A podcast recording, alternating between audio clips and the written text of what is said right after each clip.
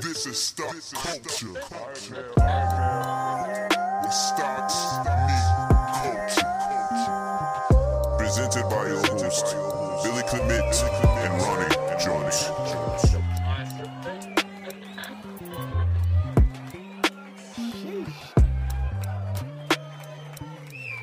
Hey, what's up, everyone? Hey, this is your host, Billy Clement. Hey, we have another episode of Stock Culture, man. This is exciting, and I can't wait for us to get into it, man. As you know, in Stock Culture, man, we bring you some of the heavy hitters in, in the stock and the trading world and investment world to just be able to kind of, you know, come on, introduce themselves, tell you a little bit about themselves, give us some tips and tricks, and you know, and hopefully, man, you you know, you you you find that we're adding value to you, man. So without without that with that be, with that being said, man, Ronnie, man, what's going on, bro? What's going on, man? How are you today? I'm good, man. I did good in the market today. I did. I decided not to trade. I took a back seat today. I hit a hit a couple of 200 percent this whole that- week, That's man. always good. Yeah, I hit a, couple- a couple of 200 percenters this week. I was like, today's Friday. I don't want to jinx that, so I kind of took a seat back and chilled, man. But on today's episode, man, we Definitely have one of the greats, Francis, man. Hey, if y'all don't know Francis, go Google him up, man. Like this man, I don't know, man. Y'all changing the culture, bro. So I don't want to get into it, man. Just say hello to the people. How's everybody doing? Um, yeah, man, appreciate you, Billy, man. You've been there from, you know, from the beginning almost. You know Yes, sir. Damn Right, the, the good days, the clubhouse, and and all that stuff that we used to be, uh, we used to do last year. But yeah, you know, I yes, appreciate yes. you having me for sure.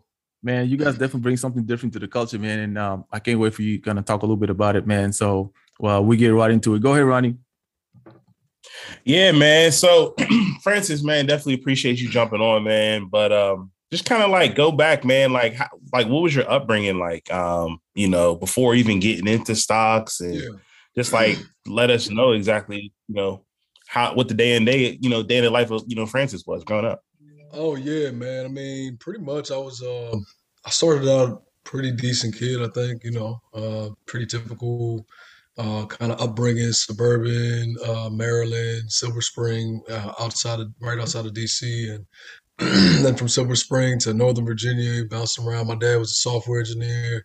Um, my mom, you know, she stayed home, you know, a little bit later on in my in my upbringing. She went to be be a stay-at-home mom for the most part. Um, Mhm. both my parents are African, uh, one from Ghana, one from Liberia.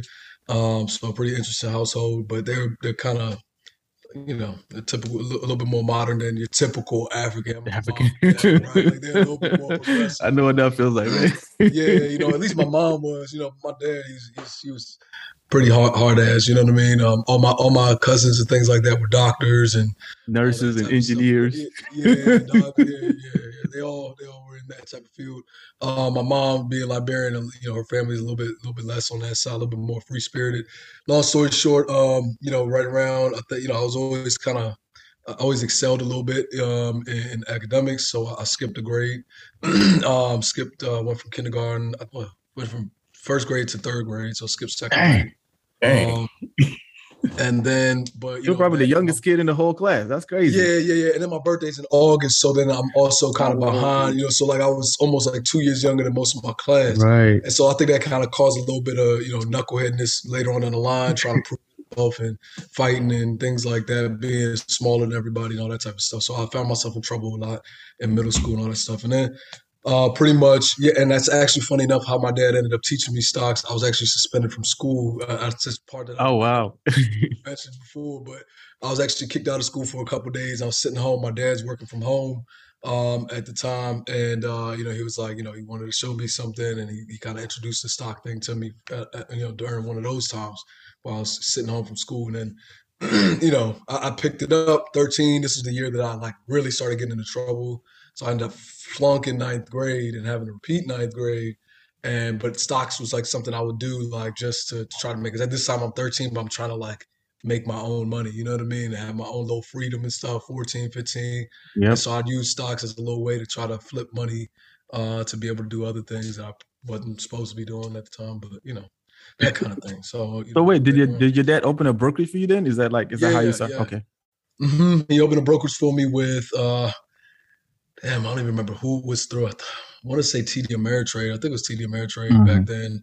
Either TD Ameritrade or E Trade, one of the two. I think it was E Trade actually. And it was he bought he, he invested into uh, MicroStrategy at the time because MicroStrategy Oh, okay. is a software engineer and he knew MicroStrategy was a really good company.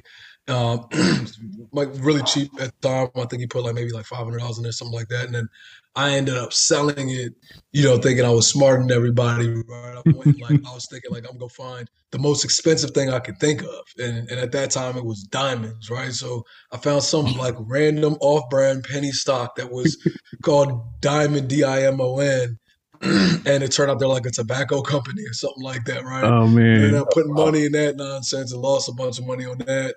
And then I, uh, you know, went on to like I, I put some money, some little penny stock. You know, at that time as a kid, you thinking the more shares I could get, you know. Right, right. I think a lot of people still think like that too. So Yeah, yeah, yeah, exactly. So, uh, long story short, man, I just I just tricked off a, lot, a bunch of money, and then he was like, you know, we need a paper account, so I started trading paper accounts, and then um and and actually when I really came into the trading, it was uh, right around 2003.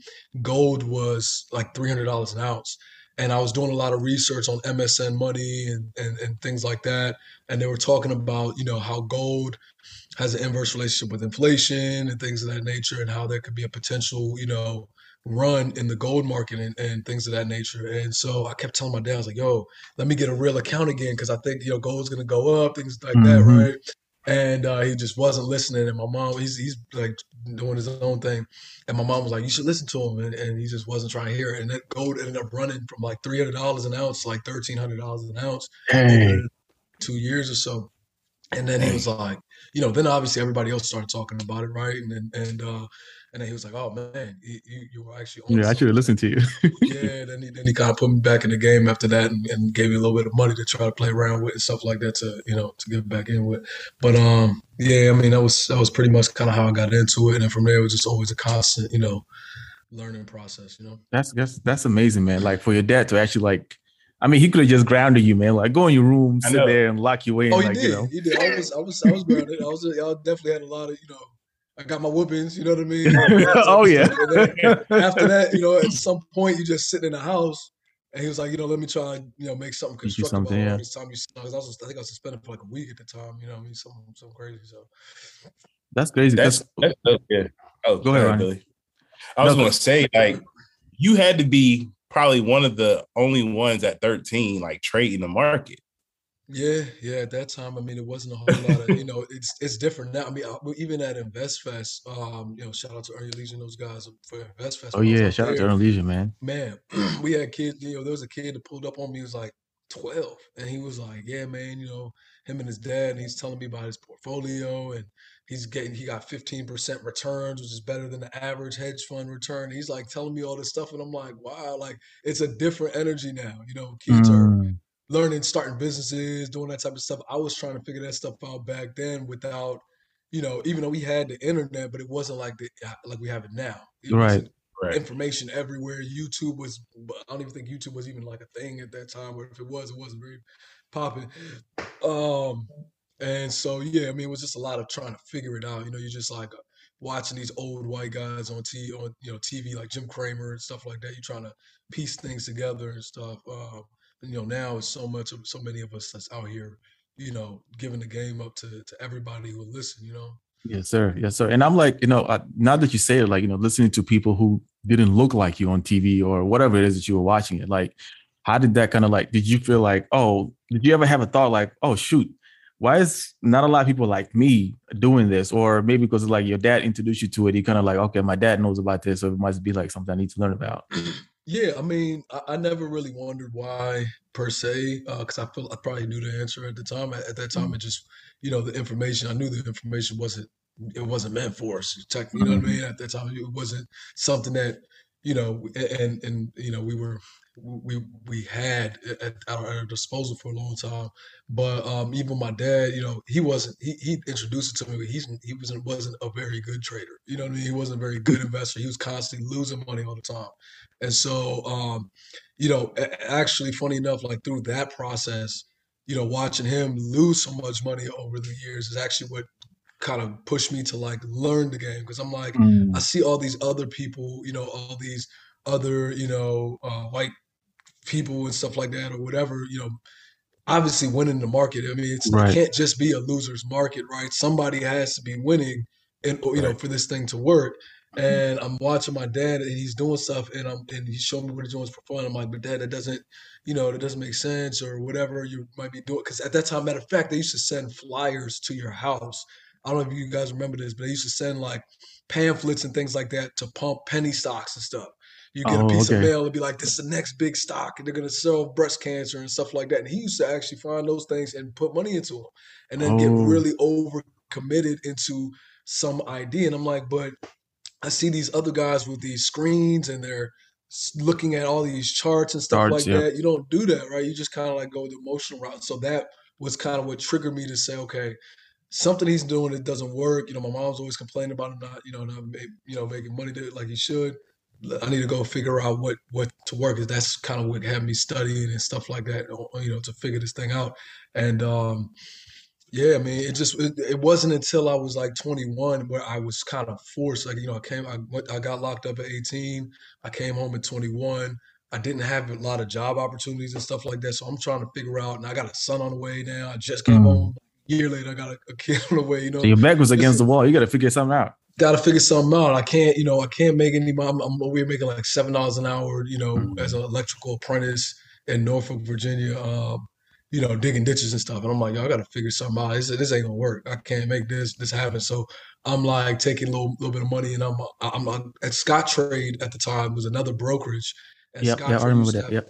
Yeah, if they had physical branches you could go into, Mhm. and they would hold classes and, and on their brokerage you could see when the class schedule was at your, your nearest location so i'd go into these intro to fundamentals intro to technicals classes Oh wow. and i'd get off of work you know I, I, i'd get off of work you know get to work at 6 a.m get off of work at like 2.30 and then you know i'd you know drive from there to the Scottrade branch and i had my muddy boots and the whole construction gear on and Wow. stuff like sitting there where they have like little PowerPoint presentations on a you know the overhead projector. You know what I mean? And they're showing, and I'll never forget the day like the day I really was like, man, I'm about to commit to this thing was the day they I, I learned about golden crosses with the 50 EMA and the 200 Mhm. EMA. And they're showing it on the on the uh, on the overhead projector, and they're like, "Well, when this 50 EMA crosses a 200 EMA, it's called a death cross. You can see the uh, you know you can see the um, you know the stock is, starts to go down, Price right? dropping, then, yeah. You know, yeah. Well, I think actually I think they were using SMAs, but the point being they were using moving averages to say when, when it crosses up, this is called a golden cross, and this is uh, you know can lead the stock to go up. And when I'm I'm looking at it, I go went back to my computer at home, and it's like one in the morning, up, you know, looking these charts up. And I'm like, it really did. You know what I mean? And It then when I worked. saw yeah, and when I saw that there's something that could actually tell you when to buy. Like now, it seems like something that's just so common sense, right? We all know Right, right. like that, but at the time, I didn't know how, how to to predict when a stock might go up and down. So that's what kind of led me to like understanding technicals. You know, really diving into technicals. You know what I mean? So Man, that's that's crazy. Like, first of all, I want to talk about your mentality, man, because that's like for you to like wake up, go to work, and then on top of that, like basically go out and you know educate yourself. Like nobody forced you to do it. Like you know when you were younger, you can kind of see the, the difference, right? Like your dad kind of like you got to learn this, right? But then as you get older, it's like, look, I need to teach myself this. Like you started literally looking for those resources and be able to figure it out yeah, because we live in the age right now where information is so readily available. You don't really have to go look for it. You can have a phone, a computer, type in a couple of words, and it pops up. Like, so in your opinion, does that make people more lazy, or does that make people like have more resources in their hand? They just don't know how to use it, don't appreciate it. Um, you know, I think that people are going to be just as lazy or not lazy as they're going to be, regardless of whether the information is available or not.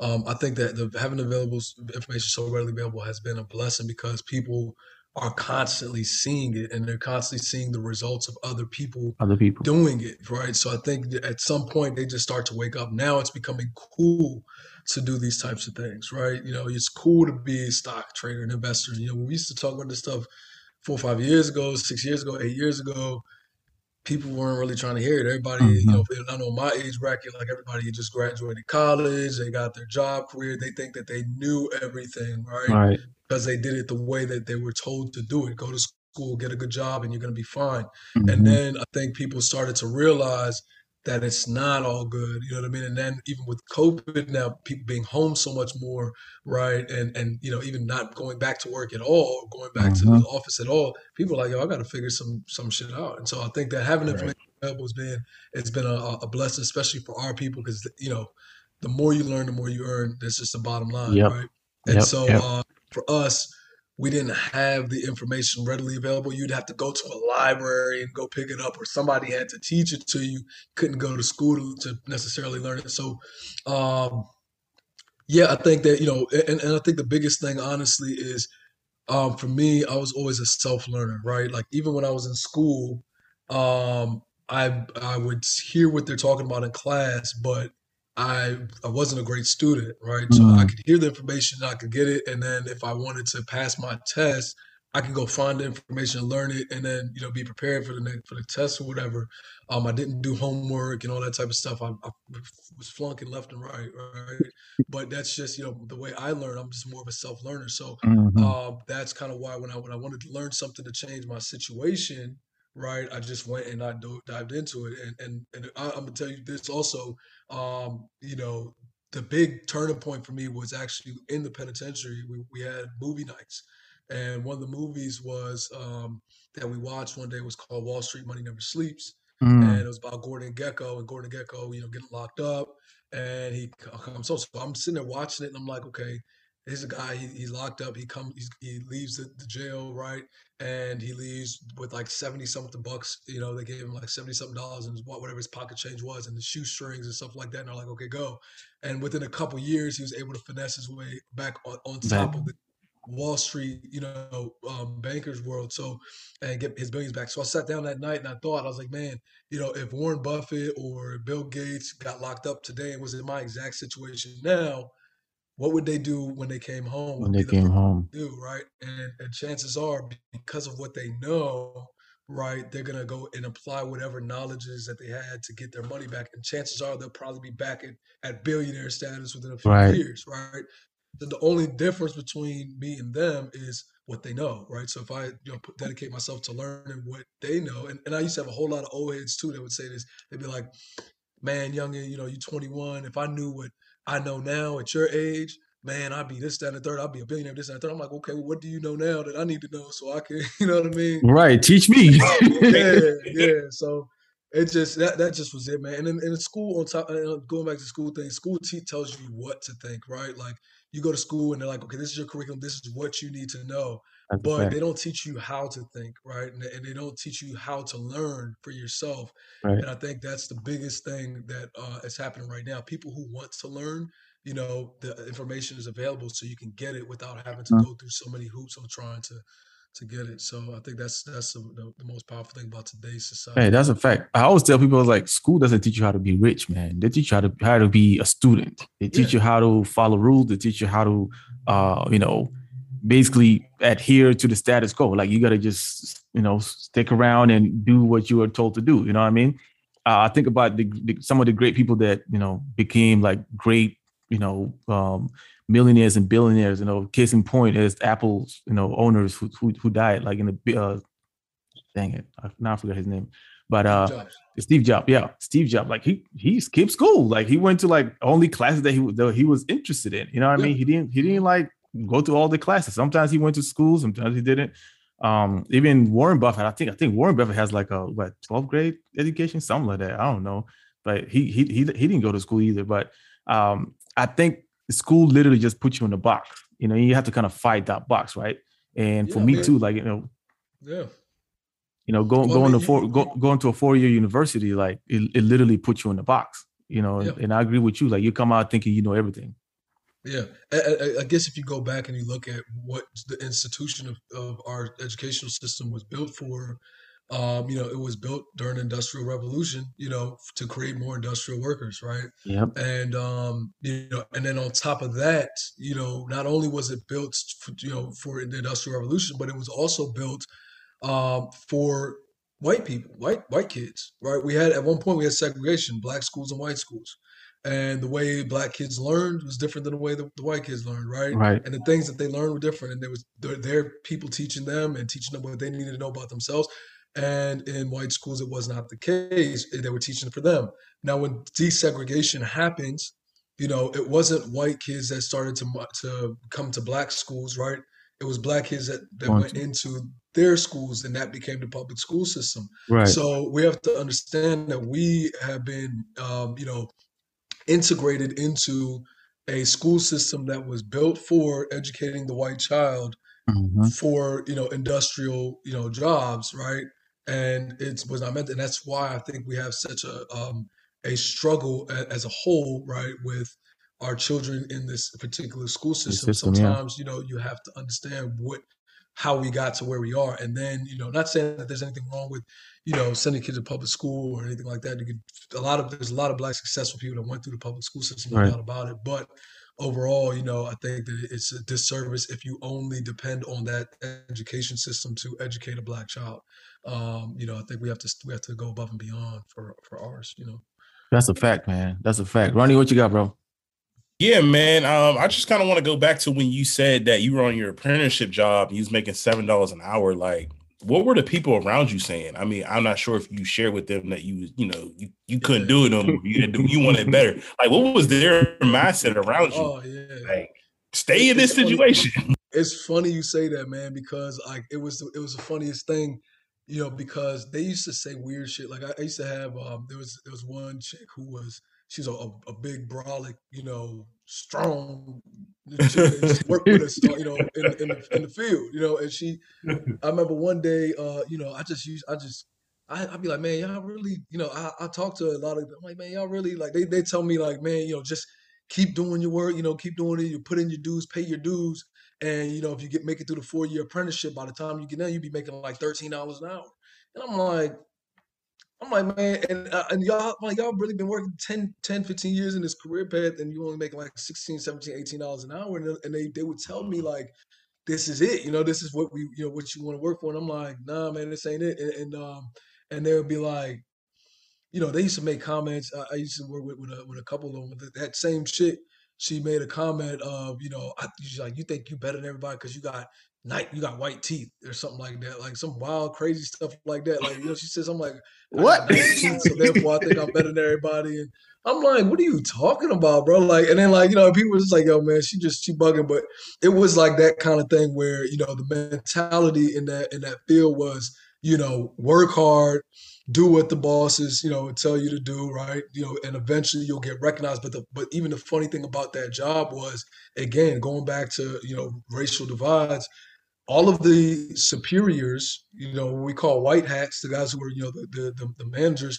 they all were the good old boy, you know, network, you know, white guys, right? And then all of the people who were really working and, and telling me all this stuff to just put my head down and, and just get by were all people of color. And then, you know, um, they would uh it, was just like e- e- even the one guy that they did make uh, uh, uh you know black guy who they made a, a supervisor he was like the lowest he used to work with us in the field. And it was like they used to treat him like just a regular person like he was kind of there for show. And um I just it, it just that never sat right with me and it was at that job that I decided like I was literally sitting in the porta potty one day and I started trading from my phone, you know, and I tell people I was trading something like, man, oh, you know, that ain't my thing. But I sit there in a porta porta john and I made a trade from my phone that um, you know, I made uh it was on a penny stock, it was on a weed penny stock, and I made like uh more than my entire paycheck for like two weeks, you know, from my from the porta john on, on my lunch break.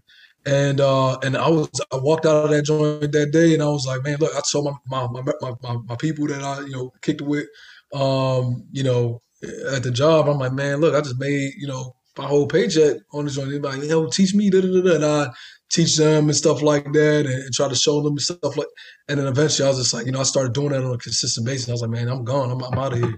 And I, I quit that that day and that was it. Um, and that was in 2013. So that was, a, you know, Man. So you you've been you've been 100 percent full trader since 2013. No, so I wouldn't even say full trade. I've been uh I've been 100 percent entrepreneur because what I did at that time was I actually put um I took my girl's student refund check, my student refund check, 2000 for hers, 2000 for my my ex uh, at the time, my son's mom. We took four thousand dollars from our student refund checks, right, and our tax returns, Mhm. and I put that into uh Plug Power at the time. And Plug Power, Yo, yeah, it was it was 15 cents. 50. It was 15 cents. so listen, listen. So Plug Power at the time, you know, it was 40 cents at one point, and then they did a, a offering, a stock offering for 15 cents. And and uh, this was, I want to say 20, 2014, 2013, something like that. And they did a, a stock offering for 15 cents a share. And uh, the CEO had said something like, um, you know, everybody doesn't believe in the company, you know, da da da da.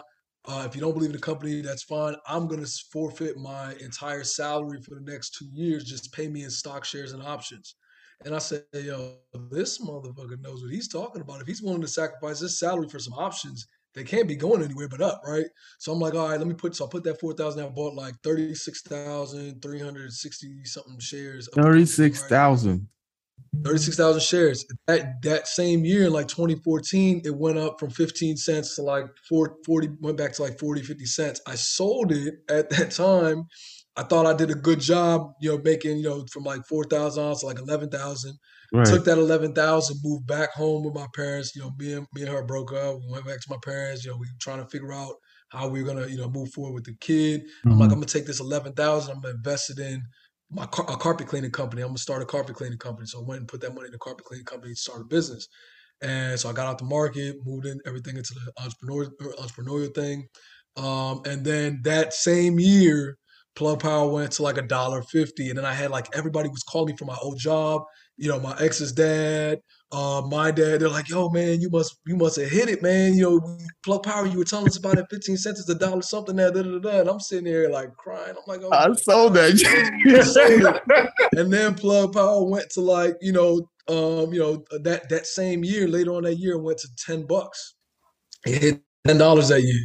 And I almost, I almost, you know, I, I, that broke me. You know what I mean? And then, you know, obviously now, you know, eight years later, you know, plug had been sitting about three dollars since for the past eight years, and then all of a sudden it just it blew up this year, went up to like you know I don't remember like what forty dollars. It was like forty bucks, man. Damn. Yo, but here's here's the thing though. I think I believe every trader has that one or two stock that they're like, oh, man, I should held on to it. Like you just like I should have held on to it. Like you know what I mean? So I think it, it just comes it comes it comes it comes with the territory, man. That's why I tell people though you gotta you gotta uh you know you gotta learn how to do both trade and invest, man. You know you gotta have both things going. Companies you really believe in, you know, make sure you hold on to those things. Um, it's not an either or. It's not either be a long term investor or a trader. You want to do both. Um, right, you know, right. trade for income and trade for capital appreciation, and um, invest for you know your long term wealth. Because I mean, I miss a lot of opportunities, man. Tesla. I remember that same year my son was born, 2012. Tesla came on the market for like 40 bucks. Mm-hmm. Um, mm-hmm. and this is pre-split. So now you know you were talking. You know, Tesla now is probably what I think they did a five for one, so technically it'd be about you know almost almost four thousand dollars, four thousand, yeah, like yeah, three thousand some change that was 50 40 dollars. I thought that was expensive at that time. I'm like man mm-hmm. 40 dollars a share? I'm, I'm trading penny stocks at the time. I'm like man I'm, i want a stock that's less than a dollar. You know yeah. what i mean? But you know that's that's actually a good segue man because it's like one of the things that i always i help people is trying to figure out like strategies to actually find like good stock to hold on to. So if you can walk us through your you know your thoughts about and when it comes to long-term investing you know like how do you how do you pick up the correct, not necessarily the correct stock, but it's like, how do you kind of like research stock? What are you using fundamental technical analysis? Like, how do you yeah. get to the point? It's like, hey, look, this is the stock I'm going to put in, you know, a thousand, five thousand, ten thousand dollars behind it. That's a great question. So for me, it's been, it's always been, um, I, I like to look at it from the perspective of fundamentals, you know, telling me what is a good company to buy, right? Technicals telling me when it's a good time to buy it, right? And so um, what I like to look for for a long term investment um, sector in particular, like I want to be in a sector that I know is likely to, you know, only go up over time. I what is on a strong trajectory. It's higher, right? And uh, so you look at things like cannabis. You look at things like I like emerging growth um, industries um, fuel cells and clean energy, things like that. Back then, I was a big clean energy. You know, it was before its time, obviously, because you know that, it took a long time for these companies to really get recognition. Gevo, um, with their the biofuels and things like that. Um, a company called Capstone Turbines. Um, they used to make a lot of these type of you know really strong headways into clean energy. Um, and I like I like companies like industries like that, you know, that are in a strong, uh, you know, growth sectors. And I like to find companies that have something unique about them that gives them some type of like some type of uh, protection. You know, Warren Buffett refers to it as a moat, right? And uh, going back to like the idea of, of, of the uh, plug power trade, you know, Plug Power is a company that produces fuel cell battery packs to, you know, replace lithium ion batteries uh, for industrial forklift charging, right? That's a very niche industry, right? And, yep. and, fuel cells are already an industry that's very difficult to break into as a whole, right? Um, it costs a lot of money, a lot of R and D, things like that. And so the opportunity there was that you know these guys, there's nobody else in their space, you know, that to compete with. Um, they have the the top product out there, and they're providing a strong value to their customer, which is you know the downtime for having to charge. And, I, and at that time, I was using these forklifts also, you know, in construction, right? Okay. Commercial construction. So I that know, you know we got to charge these things overnight, and if you don't charge it, we get to the job site and we you can't use a forklift. You're just out of a forklift for the day. Whereas what they were doing, was you just fill it up with hydrogen and you off and you you going. So the productivity for these warehouses that run 24 seven is really strong. And so I was like, man, this is a great you know industry, you know, a great business model. Um, it has protection. It has, it's a unique thing that you know they they own the market. And so that was kind of the idea there. And uh, you know, sure enough, obviously they added other things and other verticals. But the right, point right. being, in general, you know, that's what I like to look for. I like to look for companies that have something unique and a unique, you know, proposition, unique selling proposition to the market. Um, a market that is is not easily, com- you know, something that they can compete with, and something that has longevity, right? Because I don't want to invest in a net in, in this, you know, cool hip tech thing, right? That in two years is going to be wiped off the face of the earth, like right, right that, right? Where something else comes along and just wipes it out. Somebody like Apple or somebody that can just replicate or Amazon can replicate and take them out. So uh, that's why. And then also a very critical thing uh, that I think a lot of people overlook is the management team, the oh, the CEO, the CEO, yeah, things like that. I like to know who is the CEO. I like to listen to all his interviews. I like to listen to their um, uh, earnings conference calls. I listen to those things like, you know, like a podcast. You know, I'm listening to them, I'm seeing what they're talking about. And I like to know, I want to know their energy. You know what I'm saying? I want to know, is this somebody that has, you know, determination as an entrepreneur, somebody that, uh, you know, has direction and ambition and goals to take the company higher? And uh, Andy Marsh from Plug Power, you know, he definitely checked all those things off in that case. I mean, he was very adamant on a very big picture of where he was taking the company and he believed in that model and he uh you know put his money where his mouth it's the same thing with like somebody like Elon Musk right? Like right right. was um you know in 2014 nobody knew who Elon Musk was like that. I mean very few people did. Um if you were listening to Elon Musk on conference calls and, and interviews and things like that you would have you know looked at him and been like yo I can put my money on this guy right? And um yeah I mean that's that's dope. I like I like I like how you find the I like how you find the uh plug power thing, man. Because it's like you you kind of like you you saw a problem at the place you're already working at, and then you did your research based on that. This can help this industry X, Y, and Z. Then you found that specific. You probably found a few other companies in there, but you kind of like find a specific stock. They're like, hey, look, this is this is what's gonna make this change X, Y, and Z. So I'm gonna put some money behind this. So that's that's pretty dope, man. That's that's a gem right there. Like you know, instead of you trying to figure out go outside or what you already know, just start with yeah. what you know already. Exactly, hundred percent. I say that all the time. Like yo, if you already are in the medical profession, right? You understand, you know, the biopharmacy industry and things like that. You know, start with that sector and and, and dive into that sector and understand who all the players are and you know who has the, the you know possibility of, of, having success. That's really what my dad did even with microstrategy and i didn't pay attention to it. You know he's a software engineer right. And you know years later microstrategy now is sitting in the thousands of dollars and at that time the shares were i don't even remember a couple bucks maybe you know what i'm saying? And, and um, yeah so you start where you're at you know whatever your passion is whatever your career path is whatever your expertise is apply it to the market mm-hmm. and you know you, you'll find some success there. And then you know, you only really need to master a, few sectors. You know, um, you don't need to be in everything. You don't need to know about mining and basic materials and right. you know tech and things like that. You know, two three sectors. Um, you know, mine was was clean energy and um, and tech companies and uh, and um, I liked uh, industrial REITs, you know, real estate investment trust companies and things of that nature. Nice. Um, that's really what I stuck with, and uh, so you know, And most most people don't know what the sectors, man. Like go go Google it. There's 11 sectors. Make sure you Google. Go go look into them. Each of them has a bunch of stocks inside of them. So just, just go go ahead and do that, man. So um my next question actually before I send it up to Ronnie is now let's talk about like a little bit of the technical, right? So that kind of brings us back to the, the the cheat code and how you guys built it and all that stuff. So first of all, how did that idea come about? Like how did you guys decide like okay, we need something like this? You know what I mean? There must have been like a story behind it or something. Yeah, I mean, pretty much what it was was we we had a community that was growing very rapidly, right? You know, we, we grew from 16 people in an Instagram DM group to over a thousand some odd people um, with from March 2020 during COVID crash to like August 2020, right? Um, and so over that time we grew, you know, very rapidly, and we had all these people in our community that you know, some of the big questions that they kept having was, you know, they were having trouble understanding technicals all the way. They didn't have, they worked full time jobs and they didn't have the time to sit down and chart. And the big question they always would ask was, you know, we, we get into these trades as a group and we make a ton of money, but they'd be like, well, when do I get off? When do I get out? When do I get out? I'm like, you got to Yo, know to get out on your own. Yo. That's Ronnie's. That's Ronnie's number one question. Yeah. Facts. That's fact. You know what I mean? So it's like, you know, I can't, I'm not going to tell you when I, I already gave you when to get in. I can't tell you when to get out too. Because if, if, if you, if you get out early and it keeps going, you can be like, oh man, Quay, you said, da, da, da. right. or if you get out late, you know, you be like, oh, we should have sold. I knew we should have sold. I ain't doing that. I'm gonna tell you what, what, I'm about to buy, in. and y'all can get in. I'm gonna take my profit. It's my money. I'm gonna take my money. When I'm gonna take my money, you take your money. You take your That's money. a what I fact. mean?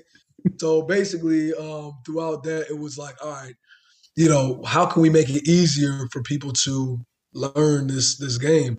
And uh, and so we're locked in in COVID, right? You know, we're right in the middle of the pandemic, so everybody's stuck in the house.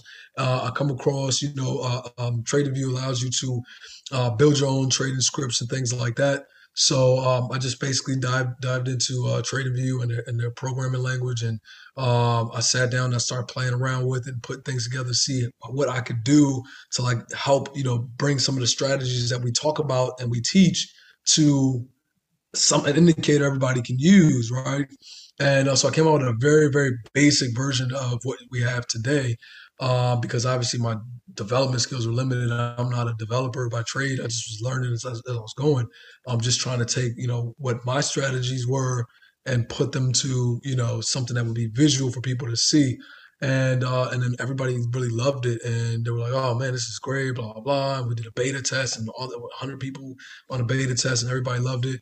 And so then I was like, okay, I, I dived a little bit deeper into it. You know, locked in for like literally, my girl was pissed for like two weeks because I wasn't coming into the bedroom. I was That's what coders do, man. Yeah, I'm in the living room. I got the blanket over my head like this, and I'm like, it's like four in the morning. I'm just going to town, like trying to figure stuff out, and I'm watching videos on their programming language. I'm trying to learn it and stuff like that. And I'm and uh, the next morning I'm like, hey, look at this. I, I just I just. Look look what they could do, and you know all this stuff. And she's like, oh, that's cool. You know, that's cool. like And, whatever. uh, yeah, yeah, yeah. And I'm like, I'm like excited. I'm like, this is groundbreaking. I'm like, look at this. I finally figured out how to make, you know, this appear on the chart because I'm, you know, playing around with stuff, and uh, and it's working. So like for two weeks, I'm doing that, and then came out with like version two, which is a little bit more advanced. And then I was like, man, there's some really, you know, I really want to be able to do certain things, um, and and have it, you know, have it, um, you know, just just do certain things that I, I couldn't do with my skill set. Like I just couldn't do it. It came to a point where it's like, yo, this is way out of my, you know, I can't get this thing to do what I wanted to do. So then I had to go hire somebody. And that's when we decided to make it premium. And so we just took the cash flow from, you know, from that and, you know, pulled some money out of our investments between me Put it back in there. Yep. And we just, yeah, we invested in, you know, building a developer team that could, you know, help take, you know, we say, look, this is the concept we wanted to be able to do you know, and then they would put it together and make it happen. They'd send it back to us. We test it out, test it with our team. All right, make it do this, this, this, and this, add more stuff, da, da, da. And then they just took it to another level. So that's kind of how we got to where we are now. And um, the, the idea, uh, you know, again, was just, you know, institutional traders have, you know, quants and all types of All the different, yeah, yeah. terminals and all types of advanced tools. Uh, and they're out there moving millions of dollars in and out the market, taking our money Um, Pretty much. you guys watch Billions? You guys watch Billions at all? Oh yeah, I am not as certain, man. yeah, you know what I mean. So you know those guys are out there literally just taking. They're playing money. games. Yeah, and so you know I'm like, well, we need something that we can you know look to to to you know also give us an advantage, and that's that's kind of how we came up with that. Right. So if you guys want to learn more about that cheat code algo, man, go to cheatcode.us. I mean, you get like buy and sell signals, some reversals, you know, bands. There's a CC squeeze. Like it's it's amazing. Like you know, all color coordinated and everything. So you can kind of like get ahead of the game. The one thing I will say is like you do have to know a little bit of um, uh, trading trading terminology and understand like how you know things flow before you actually get in there. So that's the one thing. I don't know you guys provide that in your group, also educating people, not just giving them the product and be like, hey, go use it and forget it. Like, you know, it's more like, hey, let's educate you on how to Yeah. use this. Yeah, it's actually you know it's funny because like we get a lot of like um uh, you know attention and support for cheat code software, um, but like you know our primary thing is our primary value really is in our community.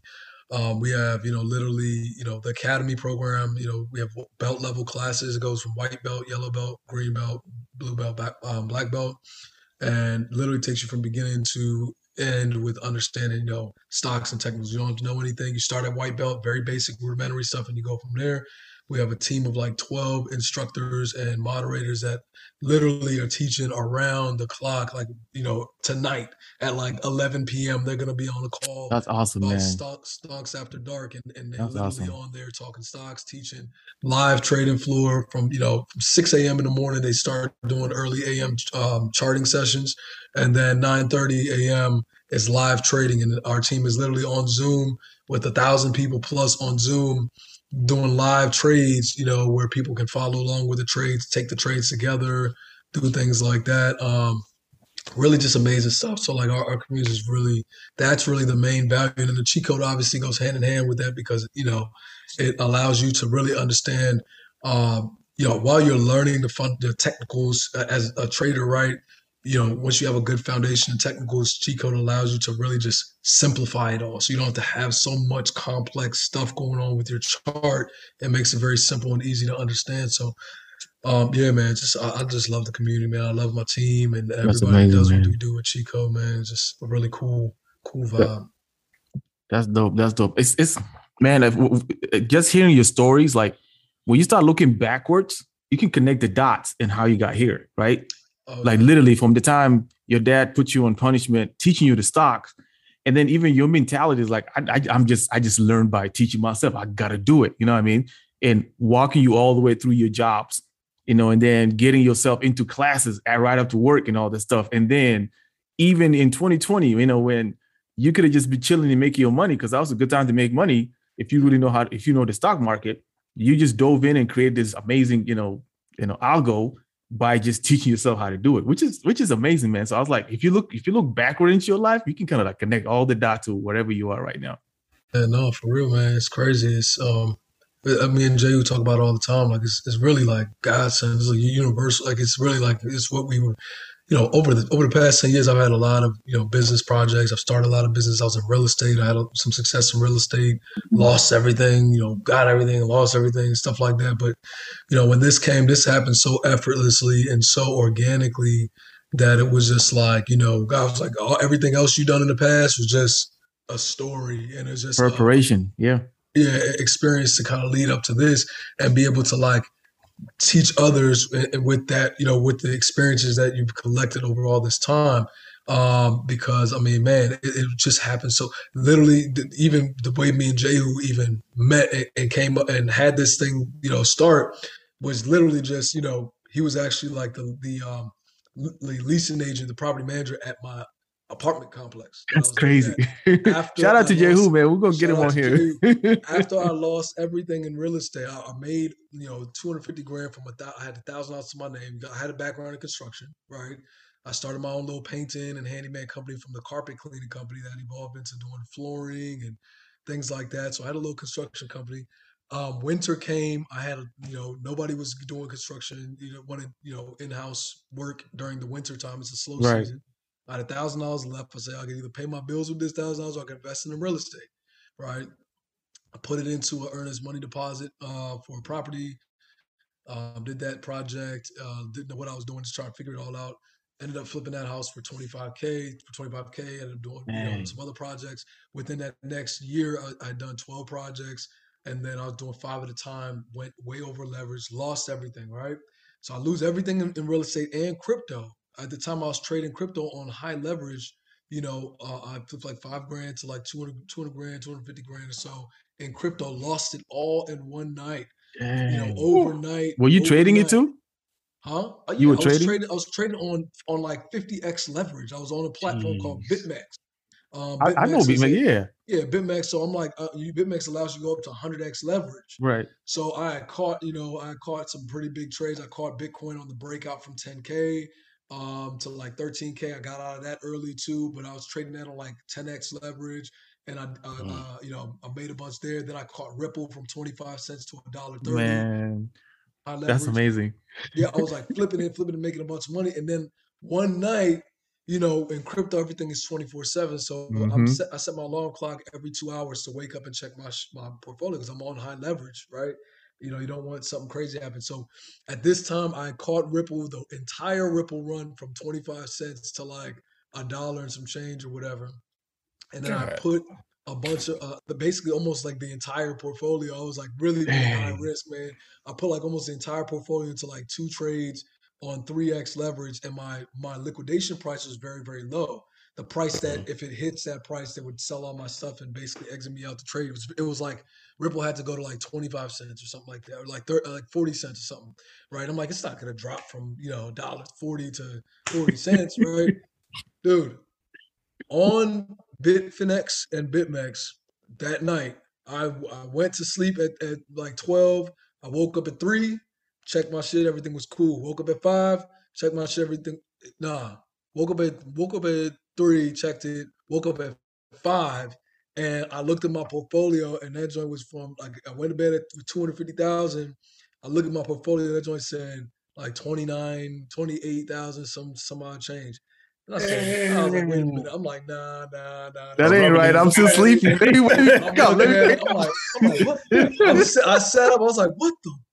fuck? And, and like my girl at the time, she's like, what, what's wrong? I'm like, nothing, nothing, nothing, nothing. Because I don't even want her to know. I don't even want her to know at this point. I'm like, she about to crazy. pissed if this is real. So I turn the lights on. I'm looking at my joint. I didn't even tell her till like two days later. I'm, I, I didn't know it was real.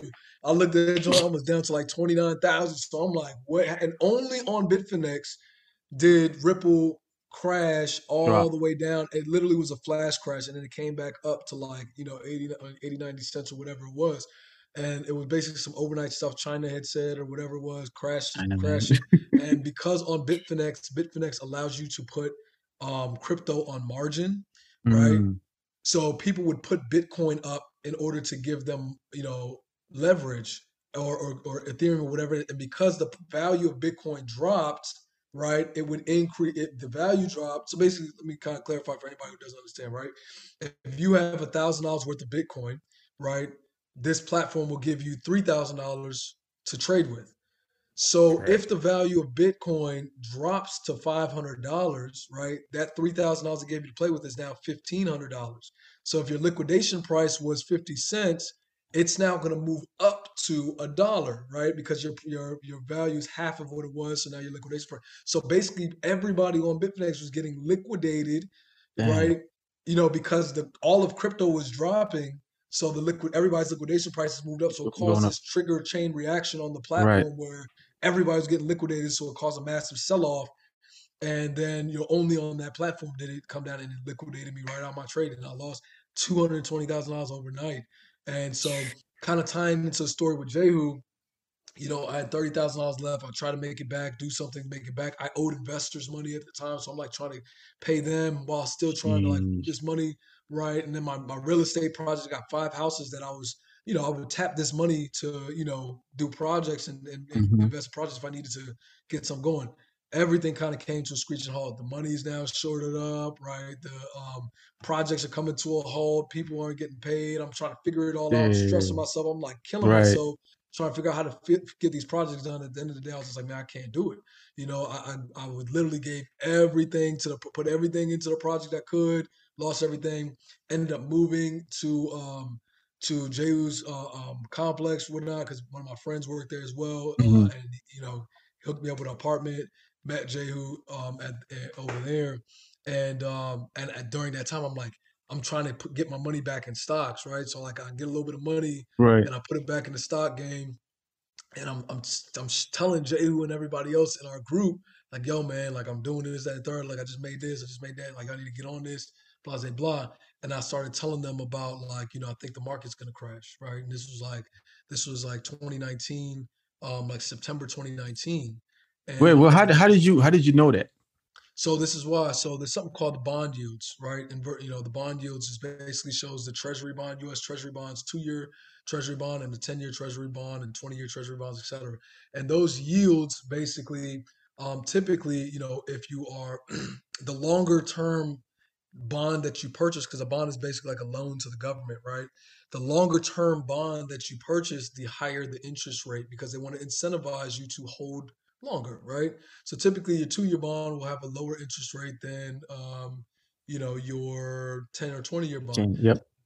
Well, what ended up happening was there's something called the uh, bond yield curve, and it, when it inverts, when you have an inverted bond yield curve, that means they're paying you higher interest. There's higher interest on the shorter term uh, coupon than the longer term, right? Mhm. And so essentially, when that when that happens, you know, it uh, it it it basically signals that people are more confident about. Uh, they're, they're they're more fearful about what might be you know be coming down the line, right? Right. Right. Um, there's the, the investors, the the people who know who move money back and forth, uh, you know, and know what's going on in the market.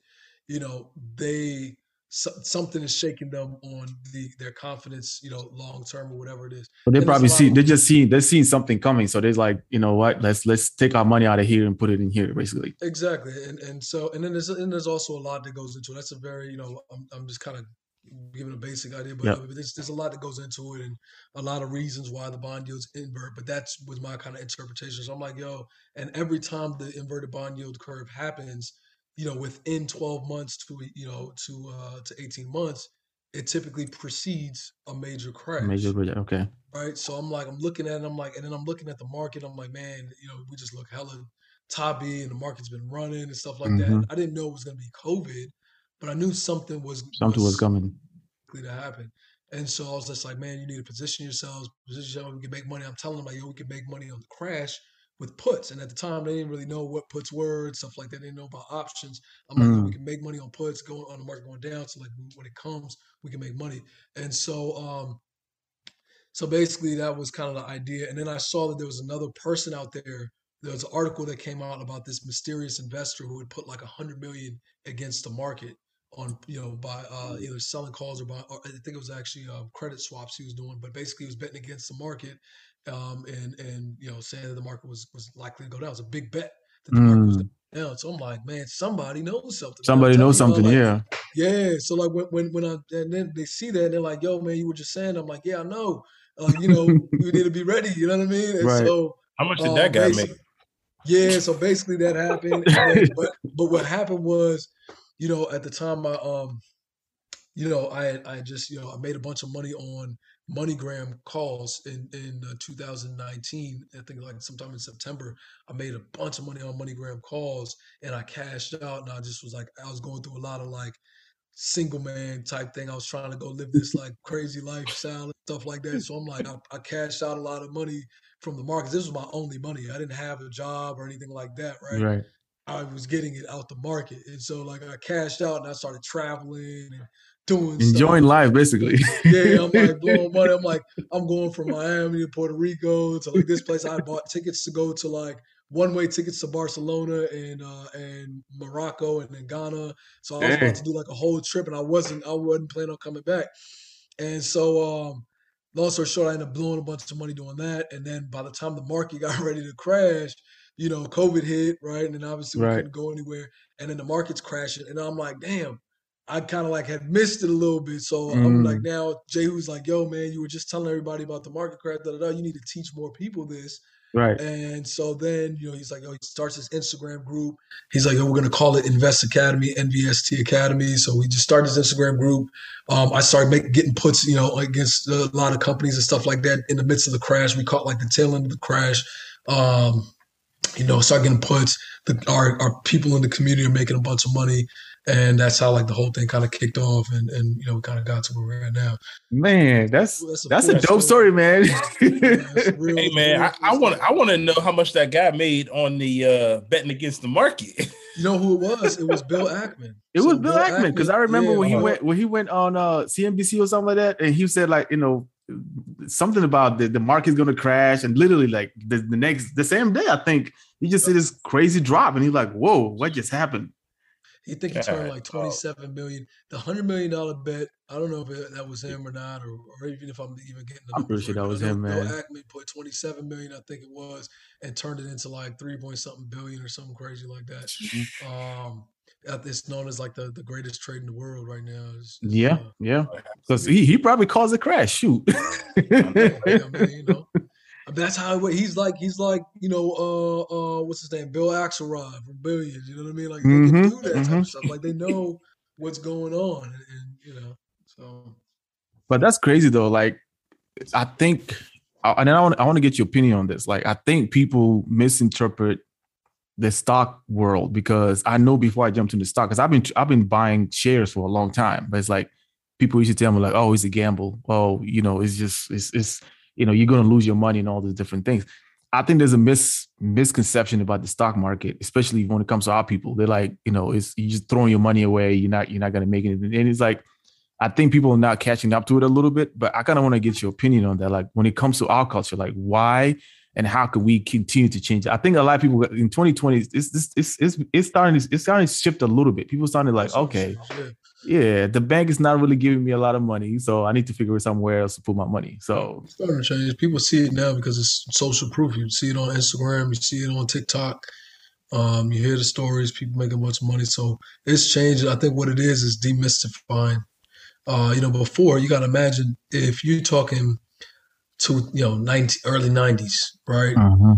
You're talking early nineties there is who's talking about technical analysis early 90s late 90s early 2000s right? Um, nobody's talking technical analysis. Nobody's teaching it outside right. of the communities you know the white communities and things like that that they already have that type of stuff. Our community wasn't getting that information. So right. when they did try to put their money into the market like oh yeah i'm gonna put my money into this xyz company and then boom market crash and typically people people put their money into the market during hysterias right so uh, the dot com bubble comes around, everybody's buying these tech companies, oh, people making a bunch of money, and they're not understanding market cycles and that what goes up comes down, and et cetera, et cetera, et cetera. Boom, uh, market crash. Two, uh, 2000 dot com bubble burst. Bubble burst. Everybody loses a bunch of money. People are committing suicide and jumping off. Mm-hmm. I don't know if you guys mm-hmm. remember this time period, man, but people were like literally committing suicide. They got yeah, guys yeah. in corporate jobs that were they leveraged their whole portfolios on margin. Literally jumping off a building and stuff. Jumping off a building. My dad's building. I, I grew up with this story. My dad at my dad's job, he in Tyson's Corner, Virginia. He worked in Tyson's Corner. It's this big building right across from Tyson's Corner. Mm. It's shaped like a shopping bag. You know what I'm saying? We call it a shopping bag building. a little handle on everything. He used to work in that building, and one of his coworkers or people in the, somebody else in the office building, not one of his coworker, but somebody else in the office building literally jumped off of that building and uh, because he had he, his wife left him his kids left him took the whole thing because he lost everything he lost everything, everything yeah mortgaged his house and everything to invest in uh, on margin and end up owing money to the brokerage when the market crashed so people hear these stories and, and they and you know when you have these hysterias where everybody's buying you know be greedy when others fearful and fearful when others greedy so the level of sophistication of the average person at these times is not very high. So right, you know, right. big bank is taking little bank. So it is rigged against them, against us. And uh, you know, until we learn and educate ourselves on how this whole thing works, people are going to be fearful because that's what the game is. Uh, but now that the, there's such high level of sophistication in trading now um, that is being accessible. And look, options trading as a whole is not something that is typically like that's like an advanced level of trading. It was right. Right. You typically invested in stocks and traded stocks, and that was risky. And then options was like a whole other world. A whole different world, yeah. Talked about. Very few people knew about. Now people are going to options before they even trade the stock. Right, right. You know right. what I'm saying? And so now you, you can see kind of like the level of sophistication now is way, way more different. So many more tools. You have things like Robinhood and all these other tools that are out there left and right for people to make money in the markets. Uh-huh. And um, yeah, so now it's a you know I think people are a lot less fearful of the market a little bit, and that, and that stuff is changing. Um, that's that's a fact, man. That's a fact. Ronnie, what you got, bro? That's crazy. I kind of want to go back to the whole uh the cheat code, man. Um, when I first seen it, man, I seen you put something on Instagram, and I think you did a challenge, bro. You, you went from like a thousand to a hundred thousand in like October or November. Yeah, two thousand, two thousand dollars. Yeah, yeah. I was like, bro, what the heck? Like, was you was you doing that just to be like, hey, this cheat code works, or mm-hmm. did you have naysayers that said it didn't work, and you was just yeah. like, yo, I'm gonna show y'all? yeah, yeah, yeah. The idea was, um, you know, it started from conversation in the in our community chat, and I was like, yo, man, I'm about to just because there's a bunch of people out there that were like, you know, hey, you know, the ops, the haters, and stuff like that. That just be, mm-hmm. it works so good. Why don't you just make a bunch of money with it? And, da, da, da, da, and why would you sell it to other people and things like that, right? And right. um, and so I was like, all right, well, look, you know, I put a couple, a couple, uh, two thousand dollars in my girl's account. Um, you know, she wanted to get into some trades and stuff like that and have me trade for her. So I was like, okay, kill two birds with one stone. It's a fresh, clean account, right, on Robinhood. And I just started, you know, going to work with it. And I, I didn't intentionally do it to go from 2000 to 100,000. I just was, you know, trading and showing, you know, using the cheat code. And I, I would take those trades. And, um, and then, you know, the first couple trades, I, I took some L's, you know, went down to like you know, 1400 1200 something like that. And she over there, like, you know, what happens to $2,000, right? Like, you know, and I'm like, don't worry about it. So then I'm like taking that. And then, like, I just got into a little rhythm. And it was, you know, during that time, it was earnings season. So I was playing a lot of earnings plays. I caught a lot of really powerful, powerful, um, um, powerful uh, setups, you know, inverse head and shoulders going into earnings. Um, some pretty high risk setups that, you know, you know, I, I, typically wouldn't tell somebody to do on a, on a, regular basis. I was, but I was hitting them. You know what I mean? I was in this like, and I tell people this too. Also, like when you when you're a trader, when you get to a certain point as a trader, and, and it's something that you dedicate your time to, uh, and you really lock into your rhythm. There's periods of time where you like become like Neo in the Matrix, right? It don't matter what you do, yep. Hitting, you know, and you're locked in, and your mental is good, and everything like that. You just you just hitting and uh, I hit one of those strides. I was just catching everything. I caught um, Uber uh, on a on a on a big breakout after earnings. I caught um, I caught Snapchat. Um, the Snapchat run, you know, was uh, you know was a big one. I think they went from like twenty dollars to like forty something dollars, something like that, or something crazy. Uh, caught a big part of that. I Caught um, uh, Sonos, uh, the speaker company, and all, speaker, yep, all yep. very similar setups. They were all inverse head and shoulders going into a major catalyst. Um, and so I was just catching those, man. I just was hitting them. And then some other trades here and there, but you know, in between that, obviously I took, you know, a couple of different trades here and there on the Apple and things like that, scalping back and forth and things, things of that nature. And so you see the chart. It was literally 24 days, went from, you know, 2K to uh, you know like six or eight or something like that, and from eight to twenty four, from twenty four to whatever. And then I, you know you had down days, I had down days and things like that. Obviously, um, I took some, some L's along the way, but um, a lot of it was you know just simply kind of, and then I would also you know show it to the community, right? I'd be like, look, look, man, like if you you know you line up, it's I'm, I'm looking using straight technicals, right? Looking at inverse head and shoulders going into earnings but then I'm also looking at, you know, here's the buy signals, right? cheat code's catching buy signals. cheat code's showing us like, you know, um, that we're in in a, um, a, potential upswing, right? And here's my my signals is giving me confirmation, which is what we are intended to use cheat code for. It's for confirmation, right? You want to know if I can't if I take an entry on something, I can't, you know, I can't really identify how strong that trend is, right? All the time easily, right? I might need to look at a bunch of different things but cheat code's showing me like uh, it's I'm in a nice strong uptrend. Here I got behind the scenes of volatility is in my favor, et cetera, et cetera, et cetera. Here's some potential resistance areas where I might want to look at taking profit and exit my trades, um, things of that nature. So you're not just holding on and guessing when you want to get out. Here it's showing me like, yo, this is a good area where you know we're going to see some some strong resistance. So that's kind of how that whole thing worked. Um, it's not something that I tell people like it's strictly off a cheat code. It took it was a lot of balls, right? With um, you know taking some high risk trades, right?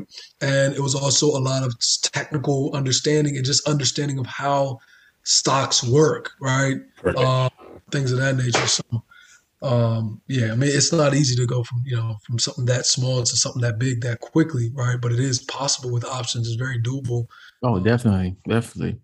And you know, and to go back to your point, also, I feel like people need to understand, like, yes, option is cool, but it's like you you, you still education like you got to invest in your education like that's the first thing i'll say like invest in your education man like get to know what options is get to know all the you know start with the basic what is options you know what is what is the you know options tables what is the you know the, the greeks and all these different things. Just understand what the basic uh you know teachings of options before you actually jump in and all this stuff. That will that will trust me that that's that's gonna help you in the long run than having to like jump in and start trading right away. You're gonna pay for it one way or another.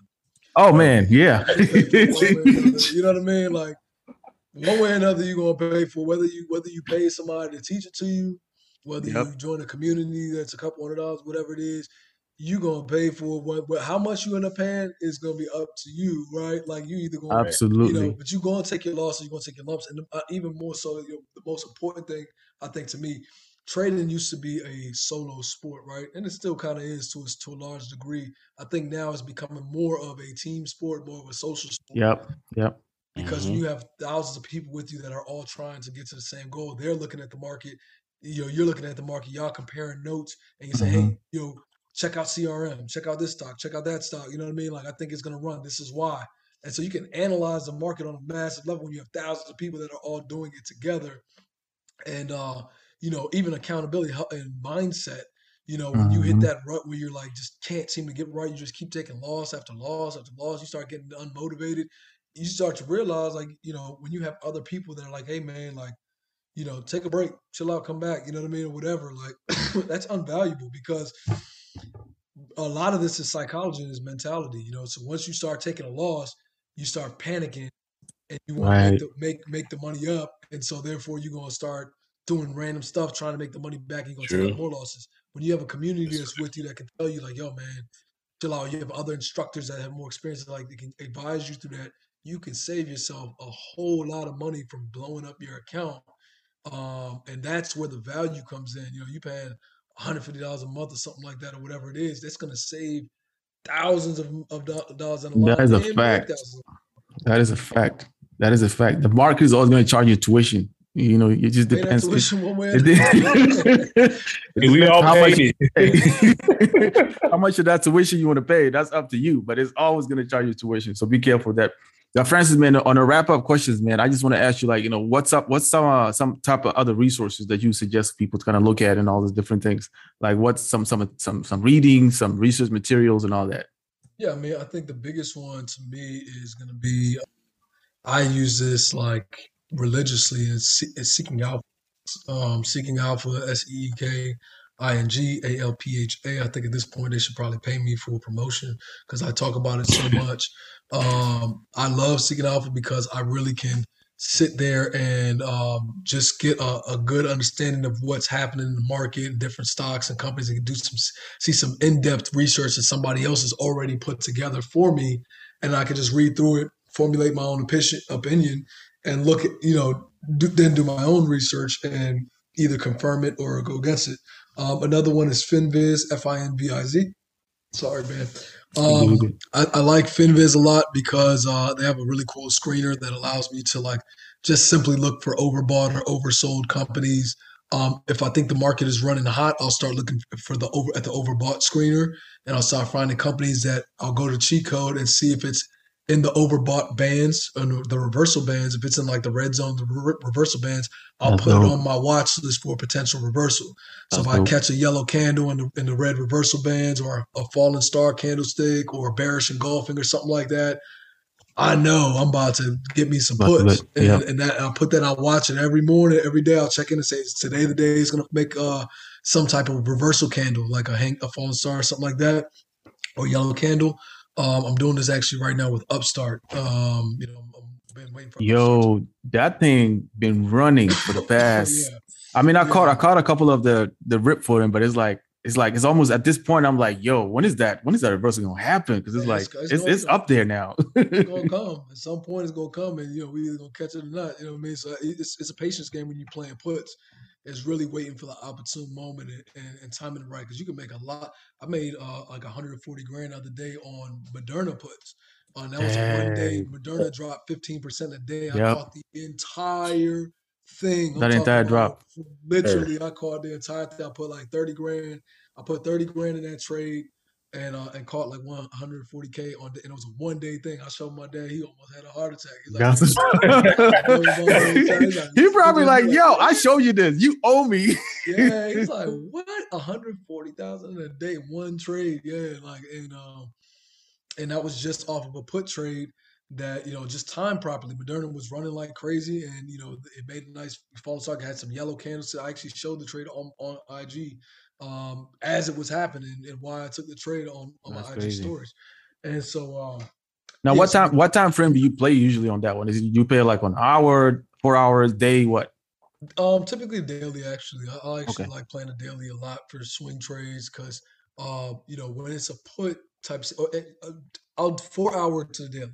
Four hour if I want to see like what's likely to happen before you know waiting the full day.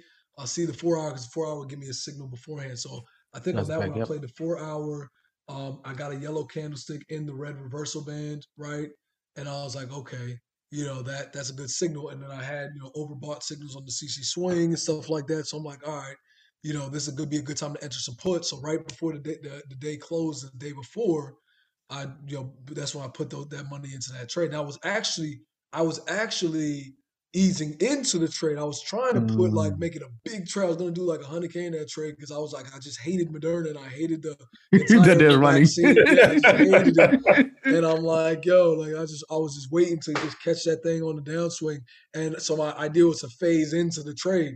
And so Mm, then I went 30K and then the next day it, it opened up like three, four, like four or five percent lower. And I was like, all right, well, I'm not gonna I'm not gonna add more money and I'm just gonna let it ride. And then, you know, it just kept on tanking. I was Kept like, on man, tanking. you know, and then I saw my downside targets and it literally hit right on the downside target. I exited out that same that next day, closed my trade out and, and I was gone. So That's crazy. Like Right. that's that's that's crazy, man. that's a textbook play right there. That's crazy, Exactly. man. yeah, That's crazy. it's beautiful one. But Um, man, like tell tell the people, man, how how how they can uh, get in touch with you, uh, the cheat code, and you know how to how, how can they you know jump into the community and all that good stuff. Yeah, um, so you can follow me on Instagram uh, at Kway Trades, K W A Y dot trades. Um, there are fake pages out there, so please, you know, make sure Kway K Bro, don't you hate those fake pages, man? Like, so Instagram won't take them down. It's Nope. Like, know people are reporting them. Like, and there's one in particular that's that spells my name K I W A Y, and that's the one that's been going around getting people and stuff like that. But it's man, K-W-A-Y dot trades. Um, I will never, ever, I barely answer DMs at all. So like, I, I'm not gonna DM you and tell you to send me money ever. So, um, please, you know, be careful with that. Um, yo, no reputable trader or somebody who actually in the market making money is gonna DM you asking you to, to you know to use your money and trade for you. Just don't fall for that, man. Like, be smart. Absolutely not. Um, and then you know you can follow us at Instagram at at cheat algo c h e a t dot a l g o is our primary Instagram page. Um, and yeah, I mean if you, you want to join the community, um, you know cheatcode.us is the website. Um, if you go to services, the one I recommend to everyone is the Premium Plus membership, and that is because it comes with cheat code and the community um, uh, access. Um, the community access is critical. If you're going to do anything, join the community first. Do not get the software first. Get the community first because That's- that is where That's a fact. You know. Again, the community is just something where you know we just it's just it's really a family oriented type of thing. We got people from 18 all the way up to 80 years old. Like we literally have an 80 year old in, the- in the group that makes. That's what's up, man. Yeah, yeah. That's was what's up. Get all the baby boomers in there, man. Shoot, that's Right. what's up. But and Francis, also man, we do we do a lot more stuff in the community. So we, we do forex, futures, crypto, oh, that's um, dope. and real estate investment. We real estate community that's that's really popping right now as well, teaching rentals, how to uh, build rental portfolios, wholesale real estate, and flip houses. Um, so it's a really really dope dope. That's amazing. You and you have, I mean, you have experience in all of this. So you Yeah, definitely offer well, us some value to all this. So yeah, I don't have any experience in forex, um, but you know, it's pretty much very trading is trading across the board. We have Right. our instructor team that is all, you know, we basically have people who are specializing in each one of these categories that teach, um, teach the programs and um, and and bring the value to the community. So, yeah, man, it's really dope. It's fun. that's what's up, man. Ronnie, you got any last minute, man? Let's move Yeah, questions. man. Um, I just want to say, man, I hope the people who are listening are are taking notes because one thing that stood out to me with, with your story, for instance, is that through any you know adversity that you went through, you learned a skill to get you out. You know, Uh, yeah. so I think a lot of people don't realize the power of learning something that you can utilize for the rest of your life. Whether you have a million dollars and you go down to a hundred dollars, you know how to take that hundred and run it back up. So I don't want people to miss that out, uh, miss that, and definitely appreciate you, man, for for you know coming in here today and dropping that knowledge on the culture. Appreciate you, man. And that's a, that's a, a great, great point. Um, kind of one of the last things I'll, I'll say is that uh, one thing I tell everybody, you know, when you talk about becoming a good trader or whatnot, a great trader, um, you have to learn from your losses. You know what I mean? And every time I took a loss trading, I went back to learn something that you know could help me figure out you know how not to make the same mistake. And that's you know i learned things like fibonacci levels and all that type of stuff. It would literally come from me. If you don't lose you don't learn right? You don't if you just keep winning you're never gonna you'll be like i know everything and i'm not gonna want to learn anymore right? So um and i think that's yeah i mean uh, now that you say it looking back on it that is how i kind of approach life as a whole. So yeah i appreciate you you know bringing that up. No problem, man. If you don't lose, you don't learn. Remember that, man. We appreciate you, Francis, man. Man, thank you so much for coming through and uh, giving us some of your time today, man. It's a wrap for us at Stock Culture, and we're out of here, man. Peace.